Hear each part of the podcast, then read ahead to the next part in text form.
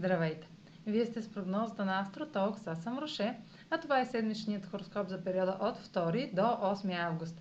Ще започна с общите влияния за седмицата, след което ще продължа с тяхното отражение на вашия асцендент и вашия зодиакален знак. Новолунието в Лъв в края на седмицата може да не е слънчево затъмнение, но ще действа също толкова мощно и динамично, с бърза промяна в плановете. Седмицата стартира с резултат и приключва с ново начало. На 2 август е комбинацията на цикъла между Слънцето и Сатурн в Водолей, започнал в началото на февруари.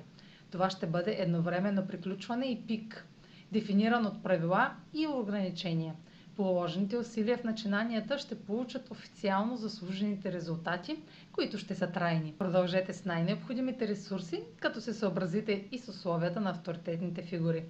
Търпението ни ще бъде тествано, доколко сме ангажирани и сериозни, а предизвикателствата биха могли да ни накарат да се чувстваме разочаровани, песимистични и издържани.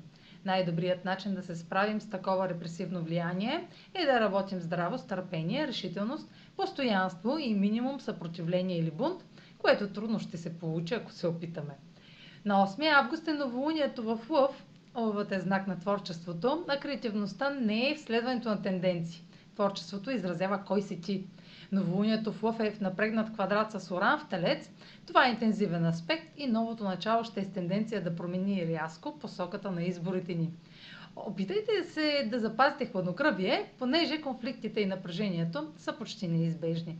Вашите или чужди избори ще са в разрез с принципите за сигурност и правилата на другите, което ще доведе до раздори. А сега проследете как ще се отразят тези енергийни влияния на вашия седен и вашия зодиакален знак. Седмична прогноза за седен Водолей и за зодия Водолей. Новолунието в Лъв попада във вашата сфера на партньорските отношения и може да внесе официален договор за познанство с нов партньор или решаваща дискусия в съществуваща връзка. Това ще се основава на яснота от 2 август.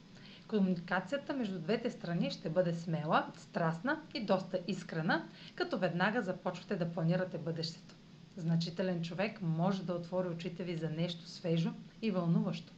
Сатурн във Водолей е в опозиция на новолунието, което предполага, че връщането ви към предишни версии на авторитет или стари отговорности ще определят повратна точка във вашите отношения – край и ново начало могат да се случат едновременно, понеже предефинирате границите си. Това е за тази седмица. Може да последвате канала ми в YouTube, за да не пропускате видеята, които правя, както и да ме слушате в Spotify, да ме последвате в Instagram, в Facebook, а за онлайн консултации с мен може да посетите сайта astrotalks.online, където ще намерите услугите, които предлагам, както и контакти за връзка с мен. Чао! Успешна седмица!